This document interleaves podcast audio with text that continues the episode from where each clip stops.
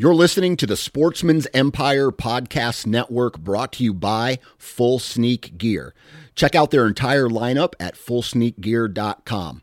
Also, be sure to check out our entire stable of podcasts at sportsmansempire.com. You're listening to the Sportsman's Nation Podcast Network brought to you by Savage Arms. Now, we all know Savage makes some awesome rifles, but did you know they've recently released a new shotgun called the Renegauge? Now, there's a lot of awesome things about this shotgun, like its ergonomic, well balanced design, its patented stock pad that knocks down recoil, and something that these guys are very proud of called their drive gas system, DRIV. And what that stands for is dual regulator regulating inline valve gas system. And what this is is, is basically allows the shotgun to shoot three inch magnums or two and three quarter inch cartridges, all with the same consistency. If you want to find out more about the new shotgun, the Renegauge from Savage Arms, visit savagearms.com slash renegauge.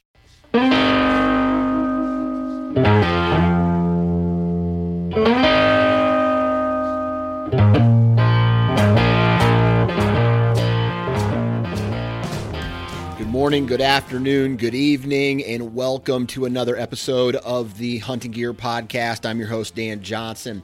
And today we're going to be talking with a gentleman from a company called Western Mountaineering. And these guys make sleeping bags, they make boot covers, they make insulation layers.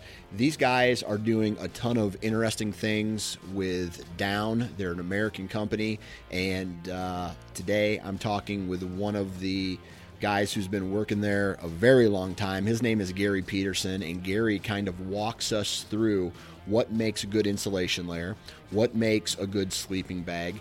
And the reason I wanted to get a sleeping bag company on, because uh, that's I think that's a majority of their work uh, that they do is sleeping bags.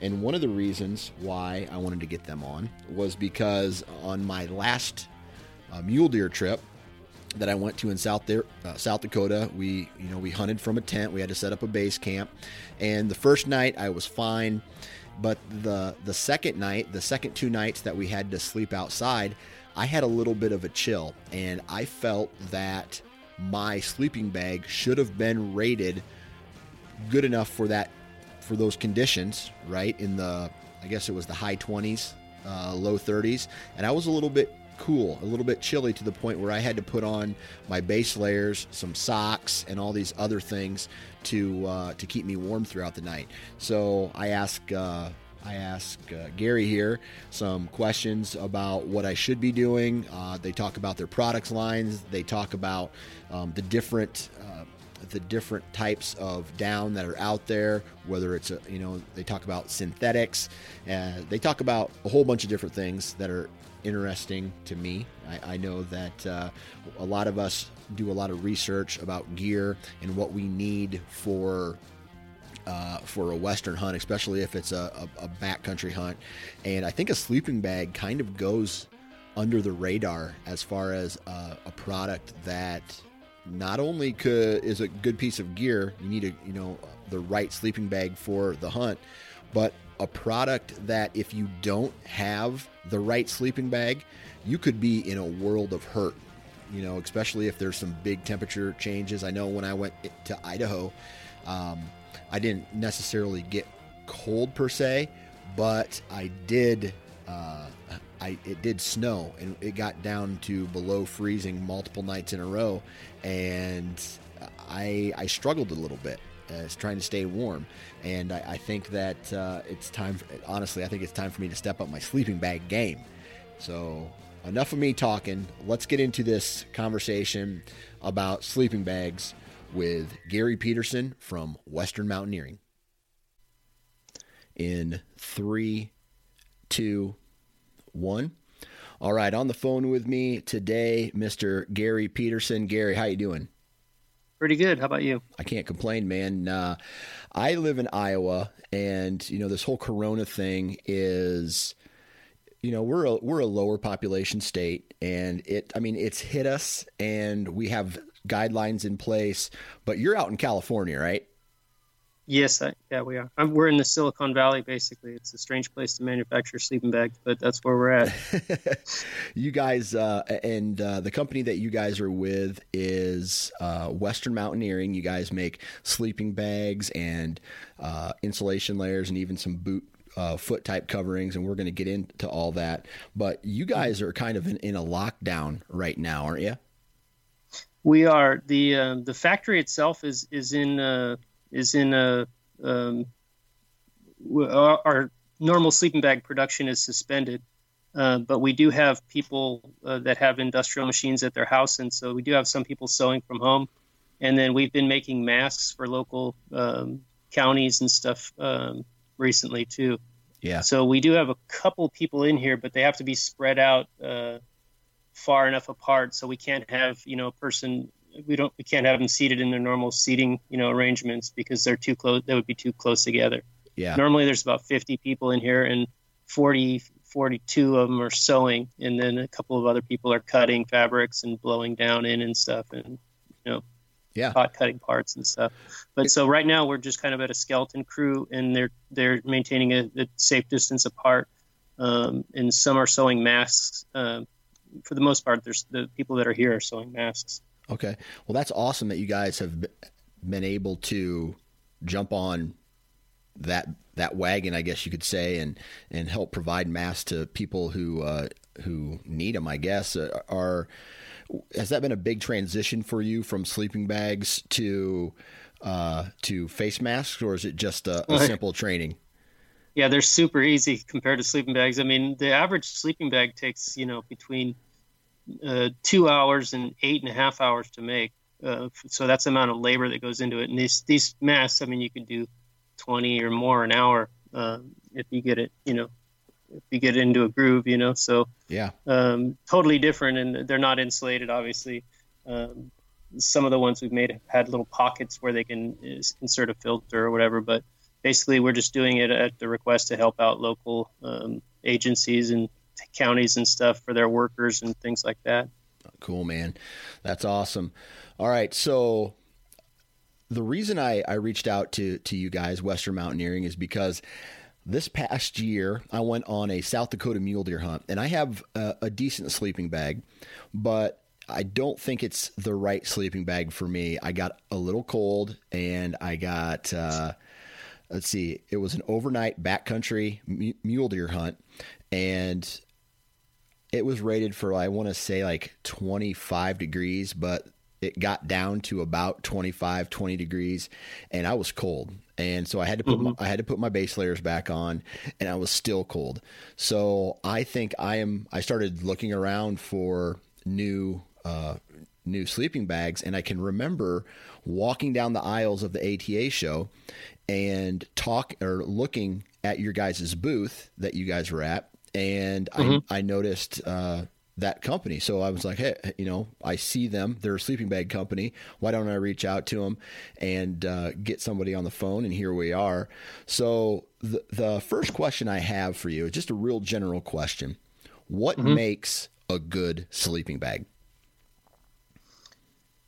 Well, um, it depends. I mean, if you're just, you know, if you're looking for a car camping sleeping bag or a backpacking sleeping bag, there are different probably qualities, you know, um, for car camping, if you're not going to be compressing it or having to store it really small, then you could go for comfort and you could actually want a wide bag that's really insulated. But what makes a quality sleeping bag, a uh, sleeping bag that will last a long time, is has to do with the construction, the, the fabrics, I think, the insulation that it's used, and um, you know, it's not rocket science or anything. We're not, you know, um, you know crossbreeding some super seamstress here or anything like that. It's not like we have the the angle on on the sewing uh, skills or anything in San Jose. It's it's uh, uh, it could be done anywhere in the world, I think, but but uh, the the way that we do it is is um, I think a little unique.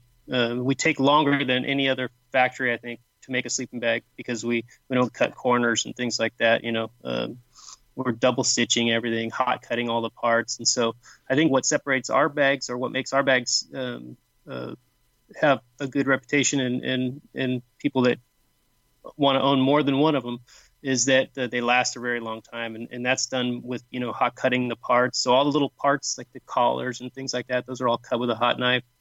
Uh, we we really really careful about finding fabrics that are going to be downproof for like 30 to 40 years.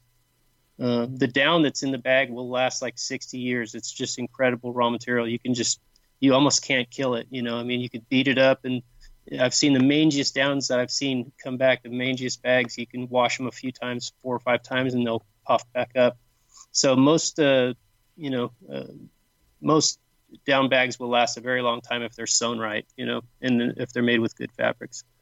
So we think that what goes into a good bag is just a good uh, quality materials and then quality craftsmanship, you know, the sewing and the, and the materials. Okay. So let's talk about those materials, right? And I also want to talk about the process here in a little bit, but mm-hmm. the materials, right? I mean, I could go to Walmart and I could buy a sleeping bag, right? But mm-hmm. I know that it's going to be different, you know, just based off price, what I've seen, you guys offer something completely different down versus synthetics and whatnot and fill. Right. But, right. but what are, specifically are some of the materials that make a good sleeping bag? So um, you can the synthetic if you if you have synthetic insulation, you could use much uh, cheaper fabric. Um, it doesn't if it doesn't have to be downproof, but um, there's a lot of things that go into making a, a fabric um, a downproof fabric uh, that will be downproof for a lot of years, and most of it has to do with the construction and the finishing of the you know the weave of the fabric, and then the the um, how how tightly woven it is, how balanced it is, uh, what kind of finishing it has.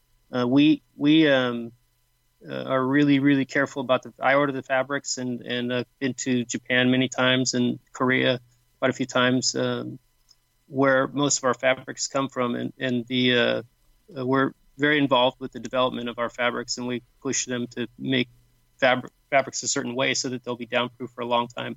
Um, for instance, you can get a downproofness. You can achieve a downproof fabric um, at like 230 or 240 threads per square inch, but it may not be downproof for a very long time if it's not very balanced. You know, so if it has 200, you know, or 180 in one direction and only you know 60 threads in another, and, that's pretty common where they'll have a mixed, uh, very skewed uh, construction because it's cheaper to weave if you put a bunch of yarns in the warp direction and then in the fill you only you know you can run it out faster, weave it faster if you're putting very few yarns in the in the fill direction.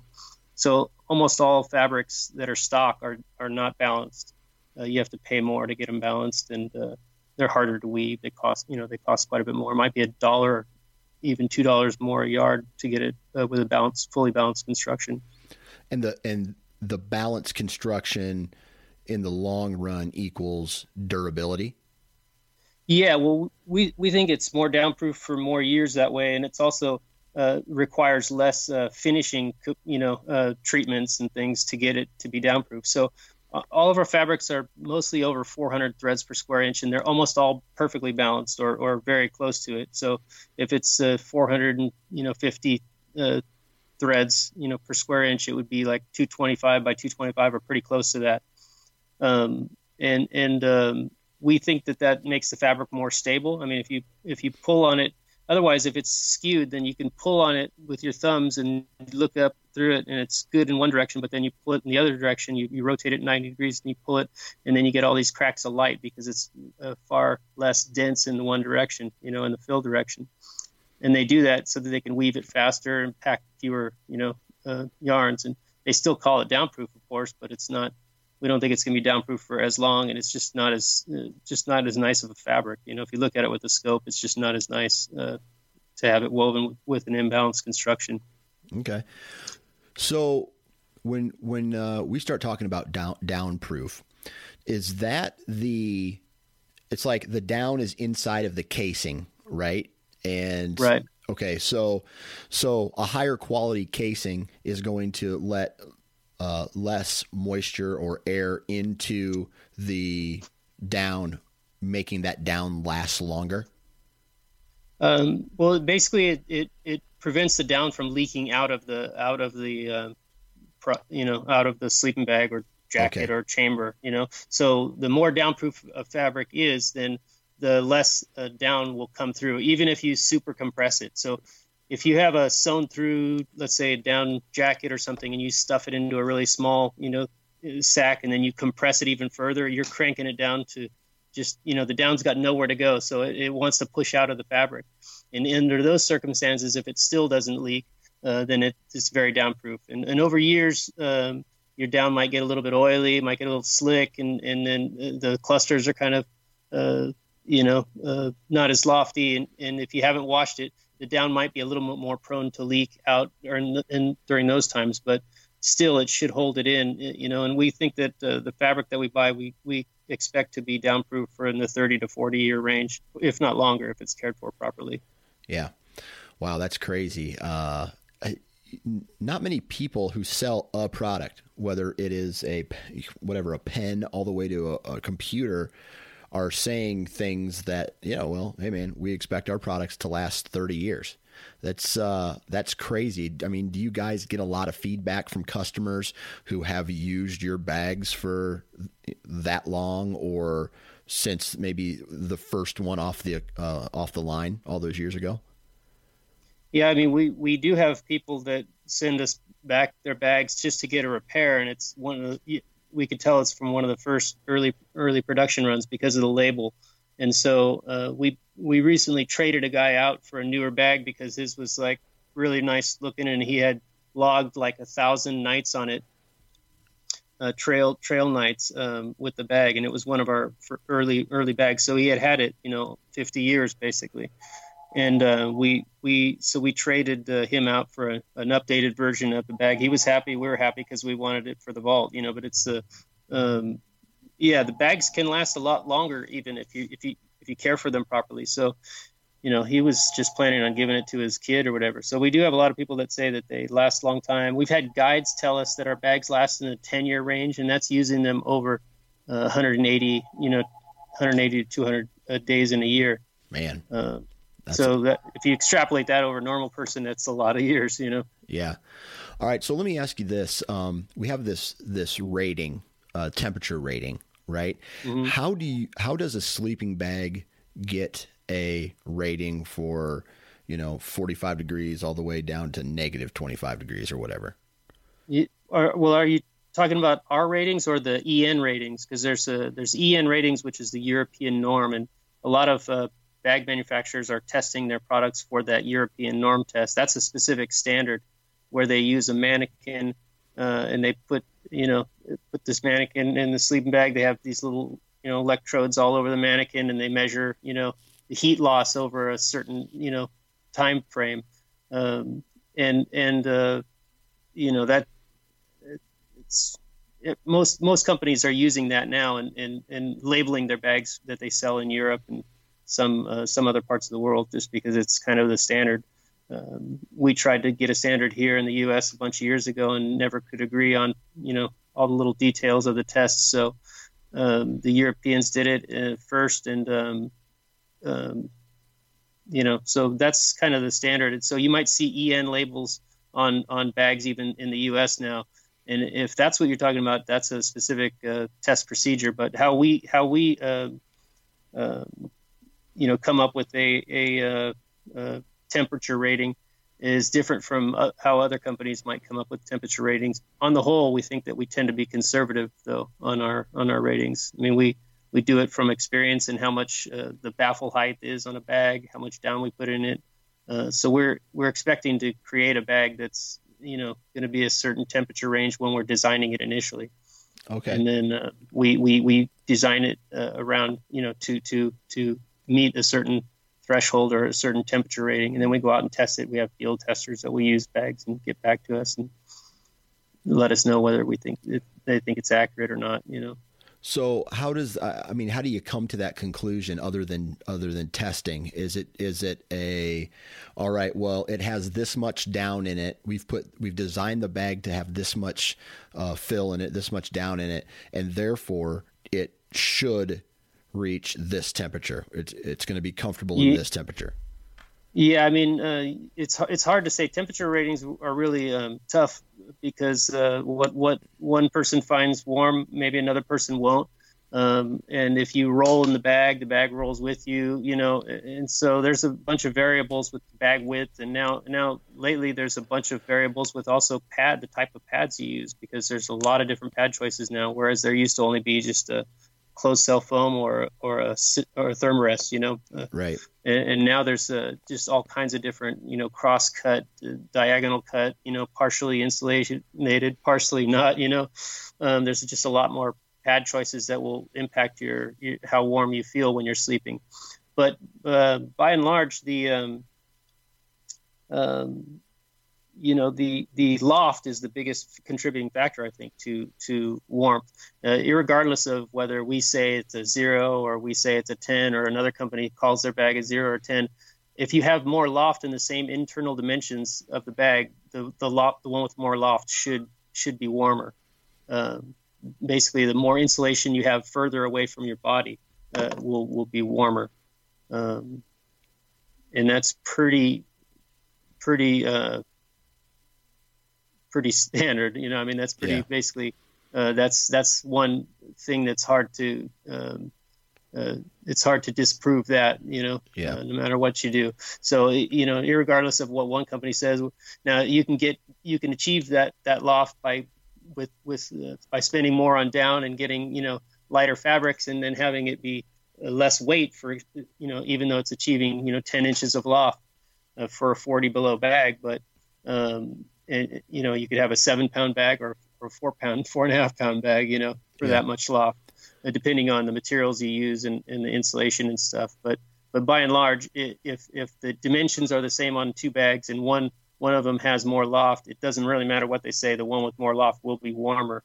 um, because you know it's just insulating you further away from your body. Okay. So let me ask you this. You have two companies and they have the same exact material how mm-hmm. much mm-hmm. does process of you know the, the construction process play into making a good sleeping bag? Well, I mean, we think that it has a fair amount to do with it. And the, the way that we sew here is that we only have two people that would ever sew a given sleeping bag. And that's really rare. Uh, if you go to large scale factories, it's not like the sewing skills are any better here than they are in China or something. But but we're only having two people uh, sew a given sleeping bag, and one person would do the baffling, meaning that they would sew the netting onto the bag uh, and then join the shells together, and then the other person is the finisher. They put the zipper and all the little parts on the collar and things like that. Normally, a sleeping bag, the production would be split up into like you know 30 different micro steps and there'd be all these people would be getting paid piece rate at a large scale factory somewhere in asia you know right. And they're doing contract work. And so they're doing you know um, basically they're doing contract work and they move brand by brand. So they might be on a certain brand for a couple of months and then move on to something totally different tents or something else you know. So we think that the continuity of you know subcontracting is is uh, is where some of the mistakes happen. It's not that they the sewing skills are bad but if they move to different things and they have different sewing you know tolerances and this and that and different fabrics that they're not used to. And they're trying to shove through 50,000 sleeping bags uh, in, in, in, in a month and a half over 500, you know, uh, workers. Uh, there's mistakes bound to happen, you know? Uh, so, and I'm surprised that they're able to do it, but they can, you know, reduce the, you know, they can make it much more efficiently. They can reduce the time that it takes to make stuff uh, by, by considerable amounts, but it's still, at the end of the day, it's kind of like if you're going to build a race car motor, do you want two master mechanics or 40 Jiffy Lube employees, you know, putting your motor together? Yeah. you know, that's the way we think of it. Uh, that makes a lot of it's sense. It's just, yeah, because these, the people that are working for us are just, you know, we train them really carefully. We don't hire too many in a given year and we take a lot of time to train them and they're, they're, they have pride in, in what they do. They're, you know, they're not being paid by the piece rate. They're being paid by the hour and we want them to sew you know, and make everything as if it was for one of your relatives. You know what I mean? So right.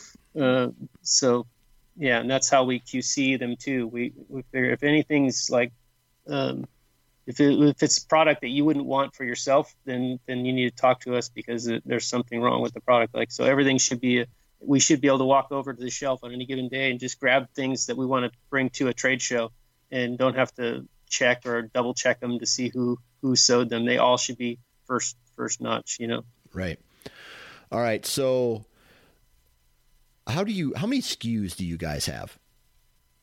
Uh, I don't have the it off the top of my head, but it's uh, you know, altogether it's it's a couple hundred, and the the reason that it that it's so high is I mean, we have maybe 35 models of sleeping bags, but then there's left and right zippers and and three different lengths in some of them, four different lengths in some in other bags. So you know, like the Terralite model, which is is one model that we make that's kind of a semi-rectangular. It's kind of a barrel-shaped bag, so it gets wider below the shoulders and, and then it tapers back in. And that bag we make in a five six, a six foot, a six six, and a seven foot. So, uh, and we make it in left and right zippers for everything up but the seven foot. So we make uh, so already there with the one model, you've got uh, seven SKUs, you know, so left and right zipper for the five six, a left and right for the six foot, left and right for the six six, and then only left in the seven foot. Okay, so you guys are almost a customizable, sell a customizable product, really. Uh, well, we do allow some some customization, like like uh, but not for color or anything like that. But we, we do allow some like you can get an overfill in the flip box, or you can order it with an overfill, a bag with an overfill. But we don't really do custom work. Yeah. Um, but I, what I'm getting at is uh, maybe uh, the the right word is more options, or the right uh, than some, yeah. I mean, somebody. we we do we think we have more options, and most of the bags that we make, we make a wider version. Also, it might have a different name, being in a different color, but like a lot of the reason for our um, our big sleeping bag line is that we have uh, a narrow version and a wide version uh, that mirrors that same you know model. Like the Apache and the Badger is a good example, or the UltraLite and AlpinLite. The AlpinLite's a wider version of the UltraLite, you know, which is the UltraLite's our most popular bag. Okay, so um, the you mentioned earlier about being able to compress the bag down and you know stuff it in a, a sleeping bag and go. Uh, is that because the materials and the construction of it, and or is that uh, like my my Coleman sleeping bag that I had with, when I was a kid could never compress down into That's it that much. Yeah, yeah, and and at the same time it it wouldn't keep me near as warm either. So right. is it the down itself that and and the material that allows it to be compressed? Yeah, the the down that we use is just incredible. It's um it's really really nice. If you look at it with the scope, it's just each uh, it's almost like a, a if you see a tumbleweed and you know uh, blowing blowing across a field or something. If you look at a, a cl- down cluster, it's kind of like a tumbleweed in that it has a bunch of little little uh, uh, strands. They're they're um, they're barbules is what they're called, and it, each one of those has these little tentacles kind of sticking off of it all the way up, and uh, and there's just uh, bunches of them on one cluster of down. Um, so down is really its um, its ability to uh, uh trap, um, you know, your body's warm air uh, and, and prevent it from escaping. You know, basically sleeping bags aren't generating heat; they're just uh, retaining your body heat. Um, that's what they're designed to do. And the better um, installations will retain your body heat better. They're better at doing it. Also, with the fabrics, you know, that has something to do with retaining body heat too, depending on how breathable they are and things like that. But the insulation is the key factor for making a sleeping bag compress. Uh, the fabrics also, but mostly the down, the insulation. Okay. In regards to retaining warmth, right? Is is mm-hmm. the down that you guys use special in any way? Um, well, it's really, really, really nice. We buy it as nine. We claim 850 plus is the fill power, and the fill power, what that means is uh, just uh, cubic inches of loft per one ounce of down. So uh, the, the higher the number, the the um, the basically the more more loft one ounce of, ha- of down would have. And then it, the lighter sh- the fabric that you use, if you imagine putting a a piece, a little square piece of Cordura over a pile of down, it's going to obviously weight it down. It's just much heavier than a, than these lighter 10 denier and 12 denier and you know 20 denier fabrics that we use.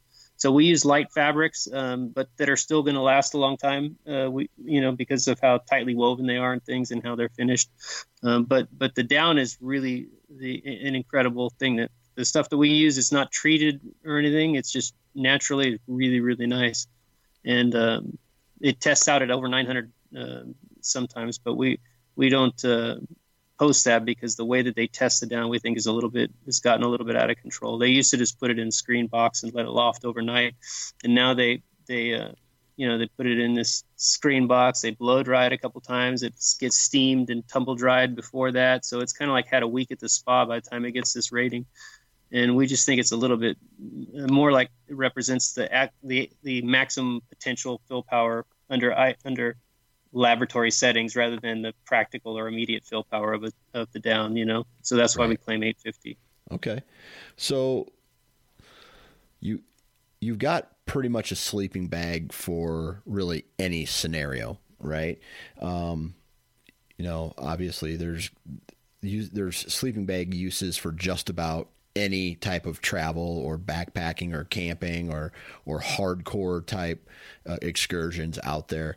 Um, mm-hmm. I'd like I'd like uh, you to recommend a couple sleeping bags for me. I'm going to throw out a couple scenarios, and I'd like you to th- uh, throw out back to me uh, what sleeping bag that you guys manufacture that you would recommend. Mm-hmm. All right? mm-hmm. So the first one is maybe I'm on an August antelope hunt and I'm going to be camping out of a tent, but it is going to be very hot uh, during the day, maybe upwards in 90s and 70s overnight. What uh, and it's going to be it's going to be I guess low, medium to low humidity if that even makes a difference. Medium to low humidity and in um, what are the nighttime temperatures going to be? Like seven, like uh, 50s to 70s. 50s to 70s. Yeah. Yeah. So in uh, the build of the person, uh, I, I, guess I'll just use me, six foot, 220 pounds. Mm-hmm. So, I mean, would I would probably recommend something that's uh, a summer bag, obviously that that um, is continuously baffled. Um, there's some uh, summer bags that are uh, that are partially sewn through or sewn through, but those have no option of moving the down. But something that is continuously baffled, like a SummerLite, um, you could also use a you know a bag like the MegaLite. Uh, if you're going for super super light, then probably the SummerLite, which is a narrower narrower bag. MegaLite is kind of a wider version of that bag, but either of those would probably work okay. Uh, you could also do something like the the the MightyLite, which is this, you know a hoodless uh, bag that's uh, continuously baffled. What I mean by continuously baffled is that there's no block of netting at the side opposite the zipper, so you can shift the down in the chambers to to you know accommodate you know and, and, and sleep more comfortably at, at a wider range of, of temperatures and climates. If you take the bag to somewhere like Bali where it's super warm um, and, and, and more humid, you could shift basically most of the down towards the bottom of the bag so it's beneath you between just more padding underneath that you're sleeping on and very little down above you. And by the same token, if you were to push it to a little bit uh, um, colder temperatures on a different trip, you can you could still use the same bag just by uh, sh- you know shifting a little more down towards the top and bring a thicker pad. Uh, but on those trips, you got to make sure to keep the bag in its upright position, uh, or else you, you, know if you the, the more you do change the distribution of down, the more you have to be mindful of keeping it in its upright position. Because if you have most of all the down towards the top and then you roll over and bag rolls with you, um, you got nothing. You know, you know once you roll over. Yeah. You'll have very little down above you between you and the sky. So it's more critical to keep it in its upright position. But uh, any of those bags, I think, would work fine on a trip like that. Also, maybe a bag like the Caribou would also work okay. But that doesn't have as much adjustability in the in the down because it's partially sewn through. So the, the um, adjustability in the in I think it's the baffling, right? The adjustability in the baffling to move the down uh, out of the way so you can control the temperature? Yeah, I mean, so most people don't make adjustments in their, their, their bags because the down bags will go, take you through a broad, pretty broad range, even just without moving the down at all. Just uh, there, you can sleep more comfortably in, in a broader range without overheating if the if the shell fabrics are breathable, and and not too you know treated or coated or anything like that. If they're if they're just uh, designed to be downproof by construction and just tightly woven, but not uh, sprayed with a lot of stuff or not, you know, heavily, you know, chemicaled out with DWRs um, excessively, then they'll still be pretty breathable and, and you can go through a pretty broad range without, you know, uh, sweating and and uh, and then without getting cold. But um, there's still some adjustability with uh, you know if you go from two extremes. So if you have a bag like the SummerLite or MegaLite, and you take it to somewhere warm and tropical, I mean, you, most people don't have the means of buying, you know, a second bag for or a third bag for every different kind of trip that they take. So, it most bags uh, since the early 80s or late 70s have been continuously baffled once they're above the zero degree rating eh, from most manufacturers. So whether it's from us or another down manufacturer, but most down bags, if they're above zero, they're probably continuously baffled, meaning that there's no block of knitting at the side opposite from the zipper that prevents the down from shifting. In, in the 70s, early 70s, all bags were side blocked. It was just how everybody did it. They they made they sewed off a, a, netting at the side seam, you know, the one opposite from the zipper, and so there was a chamber on top and a chamber on bottom. But that means you'd roast in in a lot of uh, um, conditions, uh, you know, because you couldn't adjust it down. The only the only just variability or adjustment you had was with the zipper. Huh. That's that's interesting because I didn't even think that I didn't even I looked at a sleeping bag as a if you're going to be in a specific temperature range, this is the bag that you need to use. I didn't I, I never thought that you could move the down out of the way and control the temp you know, control the your body heat based off of that. That's yeah, it's unique to me. So I, yeah. I, I learned something there today. Uh, so the more is it the more baffling that it has in the the more consistent it will be as far as or the less the less adjustment the more consistent? Well um, yeah so we we send our bags most of our bags that are continuously baffled we send them out with around 60% of down on top and 40% on bottom. That's how we distribute the down uh, as that's the stock distribution. Um, but you can you can adjust that and you know if you if you for instance thrash around a lot at night and um, and you wanted to even it out so that it was like 50-50 because you know that the bag's going to be twisted up and and you know flipped upside down half the night. And then you can do that. You can readjust the down. Um, when the down is blown into the chambers it's all blown into one side and we have to kind of distribute it out. And you can just unzip the bag and open it up to where you're looking at the top inside and the top and the bottom inside of the bag, and you can pat a couple of chambers with your hand and push the down and kind of redistribute it. After you launder the bag, you know you should probably try and check the distribution uh, anyways. But most people don't change the distribution of the down in their bags. They just kind of go with what it is, and it and it, it handles them through a broad enough range to where they don't ever have to make any adjustments. But if you find yourself, you know, sleeping cold one night, that's certainly something you should look at. Maybe uh, if your pad is, I mean, that's the first thing I check is the pad if if, if I'm ever sleeping cold, and um, you never want to blow into a pad if it's going to drop below freezing because then you're sleeping on a popsicle. It's impossible to stay warm. Okay. You know, because all and your body's thawing out parts of the pad. you know, because yeah. your moist air will freeze once it drops, it gets anywhere close to freezing, and so. Uh, any kind of a self-inflating pad, if you don't want to wait for it to inflate up and you blow it up, it's fine on most trips, but if it drops below freezing, you never want to blow it up with your own breath because it'll just be uh, you you're constantly rolling over and thawing out new parts of the pad. So yeah. if that's not the issue, then then uh, I usually just redistribute the down, um, and and then you know check the layers that you have on too. If you, for instance, have a jacket on another down pullover or fleece or something on inside the bag, uh, you might be better to put it outside the bag and over your bag if you can balance it over your bag because the more loft you have further away from your body is going to be uh, keeping you warmer. So you're better off rather than compressing more insulation layers on and piling up a bunch of layers on the inside. You're better off to put them on the outside of your bag if you're, you know, to get warmer through that trip. Okay. That's interesting. Yeah.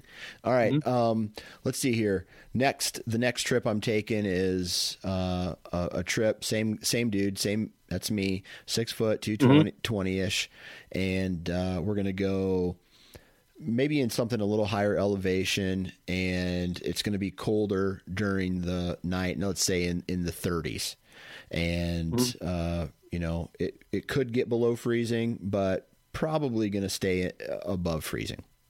Mm-hmm. And um, And are you a warm sleeper or a cold sleeper or what? Like for me, uh, I don't know. It's hard. It's hard. Do you sleep with the windows open usually, or, or uh, no? Or no, I, yeah. I, I, I sleep with a ceiling fan on. I don't know yeah, if that means anything. Uh, yeah, I don't know. So I mean, some people uh, are just inherently like you know. I wake up and my ears are red. Uh, you know, my wife just says I'm like a mouse or something when I'm sleeping. I just uh, I sleep hot.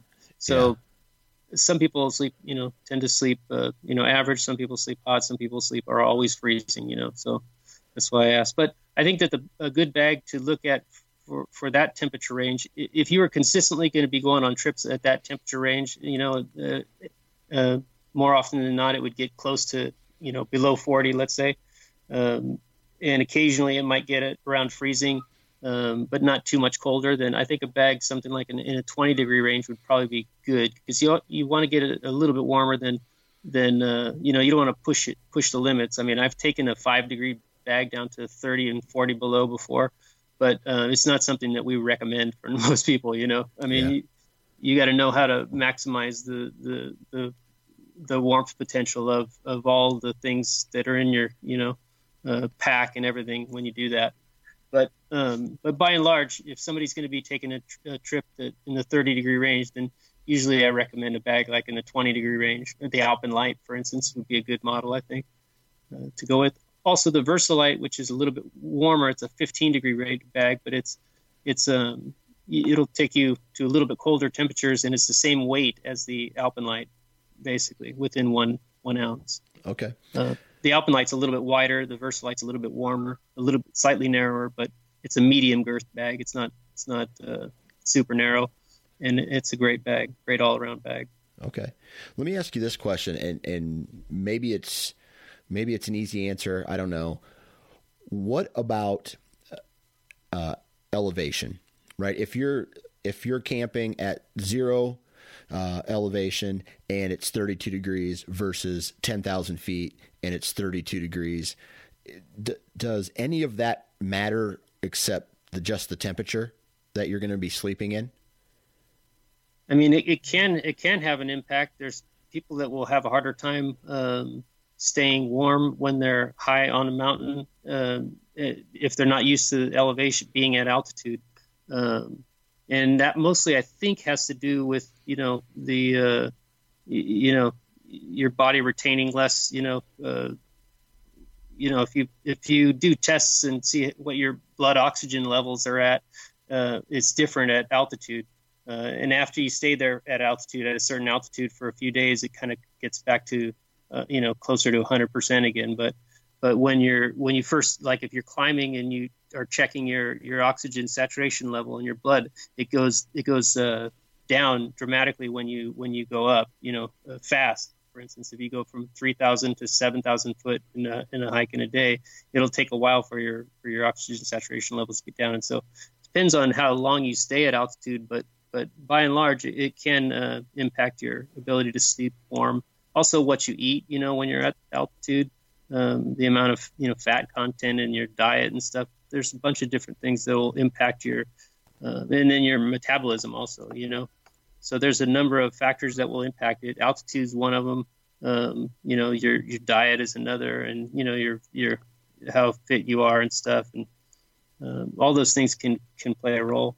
Um, so that's why that's probably why we recommend maybe a little bit warmer of a bag than what you uh, think you might see you know in the temperatures just, you just you in case see. type of scenario just in case yeah gotcha. i mean you know and, and, even and even though even if you go with a warmer bag then what still you could get cold if you're not mindful about um, you know about the pad choice or if you're not mindful about you know how you use the bag you want to keep the bag upright and and you you know um, start shedding a layer you know when you you know don't don't wait until too long if you sh- sleep in a sweat for too too long and then you shed a layer you know you, your sweats can kind of chill back on you and stuff. So you got to be mindful of a, of a, bunch of factors when it, when you're when you're close to uh, when you're close to 30 i think you know when, when you're close to the freezing point yeah. uh, things change a bit. Okay. So you you've mentioned this this pad combination this sleeping bag pad combination. Elaborate a little bit more on that. Like is, is there a is there a perfect pad or for your for your guys' sleeping bags, or do you recommend a specific pad for for your guys' sleeping bags? Yeah, we don't endorse a specific brand or anything, but I mean, I've used, for instance, I, I've used a, uh, uh, one of my one of the pads that I use a fair amount is the women's the women's uh, ProLite Three from from uh, Therm-a-Rest, and and it's because it's uh, the way that it's constructed. It the men's ProLite Three is die cut vertically through the pad, so if you're a thin guy and you got you know bony hips or whatever, you'll kind of you can uh, get a cold spot right where your hips are, are, are at because they're vertically cut through the pad, entirely through the pad. Whereas the women's ProLite 3 is horizontally cut through the pad. So they bore out holes across the width of the pad. And so the R value is a little higher. I mean, it's made in some different colors, like a pink or salmon color, whatever you want to call it or whatever. But, um, but I just, I, so there's certain um, things that about pad designs that you got to kind of pay attention to um, and mostly it has to do with the amount of uh, insulation that's in there, the type of insulation, whether it's die cut. You know, um, the the old uh, closed cell foam pads are those still offer a great amount of insulation. They're not as comfortable, but I still use those on on a, on a lot of trips. And on winter trips, I might use one of those and then one kind of a Therm-a-Rest type pad or or a self inflating pad but I usually try. I like prefer the ones that have insulation in them, and I tend to recommend the ones that have some insulation in them, and and um, not the entirely air pads. Even though some of those can can have, you know, can boast high R values, they're mostly with you know just motionless mannequins, and so if you get a person rolling around there and swishing the air back and forth, and they blew it up, for instance, um, it can have quite a different uh, performance. Uh, you know experience in the field i think than than the you know they're just looking at the r values only on pads and and you got to look at more than that more than that i think. There's a lot more pad choices these days and it does impact you know you do need a good pad and you have to have some insulation i think when you're when you're talking using it with a down bag you know versus a synthetic. Gotcha. Yeah i think that that's actually might be. I, I know uh, when I went on my first backcountry hunt with, uh, I had a, a, foam pad, a, a, rolled up foam pad. You're right; it mm-hmm. wasn't as comfortable, and I, I feel like I had. I know I had the same sleeping bag back then, and I didn't get, I didn't get as cold as this one. And on this last hunt, I had a, a full air pad and some of the things that you said, like blowing it up, and uh, it was 100% air. There was a little insulation on the top part of it, but there was mm-hmm. no there was no die cuts in it or anything like that. It was just kind yeah, of, yeah. So I think that was it baffle chambers. What which air pad was it? Oh man. Or if you don't want to say, that's okay. No, I, I don't. I don't. But yeah, but um, the air pads. I mean, they they do you know they they'll get some of their warmth comes from the fact that they're using a reflective type fabric on it and that'll kind of bounce heat back on the mannequin during the test. So I think it gives kind of a false reading. Um, you know, in the field, I don't I don't think that they're quite as warm. You know, if you're laying on a patch of snow, and um, you know you're moving around quite a bit, I just don't think that they're quite as warm as as um, you know. So I, always go back to the tried and true, just you know, uh, closed cell foam. You know, the Ensolite kind of blue foam pads, and those are lighter than any of the uh, other pads. So you know, if you if, if you're on a winter trip, it, it I think it makes sense to use one of those foam pads and then and then a, and then some other type of pad. At least then you have some insulation for sure. You know, and those yeah. are light pads. You can and they're bulky a little bit too. But I just uh, roll mine on the inside of my pack and then I stuff everything inside of that so that they the wall walls of my pack are clean. You know, they're not all lumpy and stuff. And then and then uh, I just pull it out at night. That's a good idea. That's a good idea. I like that. All right, so um, now we're getting into some colder temperatures, definitely below freezing. Um, maybe not any type of Arctic type of hunt, but you know, below freezing, maybe from zero or fifteen to you know twenty five degrees. What ba- what bags of yours would you recommend? So um, as you get to 15 degrees and below freezing, a, a, few degrees below freezing, I'd say go with something like a antelope microfiber or a Kodiak. Uh, those are both kind of the same bag. We used to rate them both at zero, but we backed the antelope off by five degrees um, just because we didn't want people considering it as a winter bag, a full blown winter bag. But I've used it at like that's that's the bag that I used at 40 below a couple times, and uh, you know, I was fine. Uh, I wasn't dressed, you know, like the Michelin man. I didn't have too many layers on, but but uh, but I did have uh, two pads and um, and I was fine. And on on one trip, uh, actually with that bag, this was a, one of the trips was in uh, the Sawtooths, and it got just extremely cold. It doesn't usually get that cold in the Sawtooths. And then the other trip was in Yellowstone, uh, near Yellowstone or, or in Yellowstone, um, and they, it was just extremely cold. That was you know. Uh, inside the tent, it was just at least 40 below. It was crazy. So wow. we at the time we had a we had a, a, low, a thermometer that measured the low uh, the low temp at night, and it was uh, I think it was 46 or something like that below inside the tent one night, and that was the coldest. But what what were you guys doing out there at at that temperature?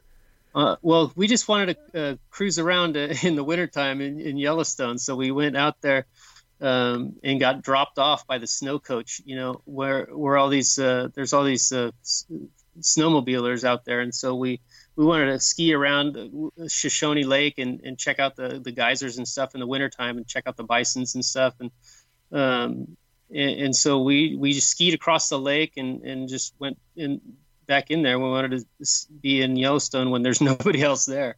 And there was nobody else there, uh, except when you get close to the Old Faithful Lodge. You know, uh, after a couple of weeks of skiing around in the geysers and stuff, we uh, came back to the lodge and uh, and unfortunately, we were going to go out for another couple of weeks, but our food had all been contaminated with fuel because the fuel got tipped on its side and oh man, inside the boxes with our food. So we had a couple weeks worth of food that was all just like we sat there and ate ate through a bunch of it, and we just you know we were burping up gas and stuff. It was brutal. so we had to pitch it all and go shopping, and we ended up going. Uh, uh, we went. Uh, we did some climbing, I think, up up up in Idaho. After that, we drove around. We were just on road trips and uh, yeah. Oh, and that's crazy. Time. Yeah, yeah, yeah, no doubt. All right, so let's see here. Now, what about temperatures even lower than that? We're talking. Talk to us about some of the bags that are the lowest that that forty degrees Arctic type, you know, conditions. Oh yeah. So I mean, I've I've um, I've used the the the uh, bags like the Lynx um, the former bag before that was called the Dakota, which was a little bit narrower, but basically the the Lynx is uh, because I sleep hot. I think that's about the warmest bag that I would ever want to use. I've, I've climbed Denali, and I used the the Lynx, and even that I thought I could have gotten by with maybe even not as warm of a bag. Uh, but most people that are that are that are going to experience, you know, uh, 20 below, 30 below, um, those kinds of temperatures, uh, they want, you know, they want a bag that's that's going to be you know completely insulated and, and the construction is just way different. These are the bags that take us about eight and a half hours to make. Bags like the puma or the uh, uh, bison um, where there's two draft tubes and the two draft tubes are offset so that they nest side by side when you're in the bag so that you're not going to get a cold spot. Um, usually the inside uh, sh- uh, has some kind of a reinforcement in the foot section so that you can bring boot liners in there. So there's a heavier uh, fabric inside the foot in the in the in the inside, you know, at the bottom, and um, usually double draft tubes and some kind of a block configuration. There used to be side block uh, is used to be the standard way to produce colder weather bags, um, and we still make a bag, couple bags, uh, the bristlecone and the cypress, which are semi-rectangulars. We make those with a single side block, but most of our you know warmest bags like the Puma and, and the Bison are done with a V block con- construction. So it's kind of like a there's a pie shaped chamber on each side of you know a slice of pie uh, shaped on each side of the bag, and um, and it just gives you a lot of loft all the way around your body. Um, and you want you want you know good insulation all the way around your body. Now with those bags, it's more important because you can't adjust it down at all uh, to keep the bag upright when you're you know sleeping you know in uh, you know temperatures that are that cold. Um, and, but the construction allows you to go very very cold. I think that our bags even you know could be taken much colder than that. I think our bison could be taken to 60 below easily, um, and, and, our puma to 40 below very easily. I think our lynx is underrated also at 15 below, or I think it's 10 or 15 below. We should, it should be 20 below. I think at least. Well, I'll tell you right now that um, I think a muskox, or I'm I'm trying to think of a crazy hunt where a a bag that warm would even be necessary. And I can't. I, number one, I can't think of it. It's probably some uh, Arctic hunt for mu- muskox, or oh man, some sh- sheep that lives way, way, way high in the, in the mountains. But those aren't anything that I don't think I'm ever going to go on. So uh, I don't think yeah, I'll. I mean, it, if you get those super warm bags, they give you the feeling, uh, kind of like you know, bring it on, Mother Nature. You want Yeah, you want wanna try it. to hit you with wanted to hit you with the, her best shot kind of thing, and it makes you feel a little bit invincible. But uh, but you know, I I think that uh, you know there are some things that people you know have to kind of watch out for at those cold temperatures. I mean, it's basically when you get super super cold, um, you know, so cold that you're you know. Um, runny nose is freezing before the, before it hits your lip. You know I mean? right. and when you take a super deep breath, it'll hurt, you know, Yeah. because uh, it's just so such cold air, you know, going in your lungs. So uh, at those temperatures, you want to make sure that you keep the bag upright for sure. And um, I put little beads of silicone at the edge of my pads just to keep it in, keep me in place on the on the bag. It helps me from the bag from rotating around too. So if I slide to my side, the bag doesn't slide with me because there's little grips of you know little little grippy dots along each edge of my pad and I do it on both sides of my pad. That way, like if I'm ever in a slight angle in the tent, you know, I don't end up uh, s- sliding into somebody at midnight or whatever, you know. Yeah, yeah, that makes uh, that's a good point. All right, so the last question I have for you here is, you know, for anybody who is listening to this episode and they're looking for a sleeping bag, or I know you guys offer um, like jackets and vests and insulation layers like that. Do you guys you guys offer sleeping pads pads too, or no? We don't offer sleeping pads. I mean, that's a totally different. So we're just a down factory, basically. Okay, Uh, we just have a bunch of bunch of Polish down in the back, and, and we have a bunch of sewing machines, and we're just making insulated products mostly. Um, everything's made here. The, the garments are made here too. Um, but um, yeah, yeah. we're So, just we're doing everything here, and we're mostly an insulated factory. So we're not we're not doing pad pad uh, construction is is uh, something different. completely different kind of operation. Yeah. Gotcha. So for for the guy or gal who's looking for a sleeping bag, whether um, it's for camping or whether it's for backcountry hunting, why should they consider Western mountaineering? Well, I think that um, they definitely will have a, a product that lasts a long time. I mean, uh, I'd want them to think through and get the the right bag for them, whatever you know is going to be most useful for the, uh, the broadest range of trips that they're likely to take. But I think that the, they would definitely be happy with the bag that they got from us. We're very careful about the fabrics we choose, the down that we choose, and the way that we construct them. I mean, there's nothing that, that we do that I'm not proud of. You know, there's no little corners that we cut that I'm, uh, wish we wouldn't, you know, there's nothing like that. That no, um, in fact, uh, over the years that I've worked here, we've added steps to the to the manufacturing process rather than cut them out. Um, so when we notice anything that looks like it's uh, uh, potential, um, there could potentially be room for improvement, like uh, the single stitching of the draft flap on the inside. Well, we were noticing some down migrating out that because, and so we started double stitching all those. Um, so over the years, we've, if anything, added steps here and there just to make sh- the product more, um, you know, have a longer lifespan. And there's very few companies I think that do that nowadays. It seems like everybody, everybody's making things that that they expect to fail just right after the 90 day warranty or whatever. I mean, I had a light bulb in my garage that lasted 20 years and then I replaced it and the next one went out in like a month, you know? uh, so, you know, even just basic stuff like that. Well, water heaters, it's like everything uh, is designed to fail after a couple of years. And so it's, um, I think that people should feel comfortable and confident buying our stuff, uh, knowing that they're going to get something that's, that's made with the intent of having it last a long time rather than um, just uh, just outliving the uh, warranty. You know. Yeah. Absolutely, man. Well, hey, Gary, man, I really appreciate you taking time to hop on the podcast today and, and chat with us. Yeah, I appreciate it. Hope I answered your questions okay. Yeah. I really appreciate Gary for hopping on uh, in this crazy time and uh, talking about Western Mountaineering, their product line, the company history, all that good stuff.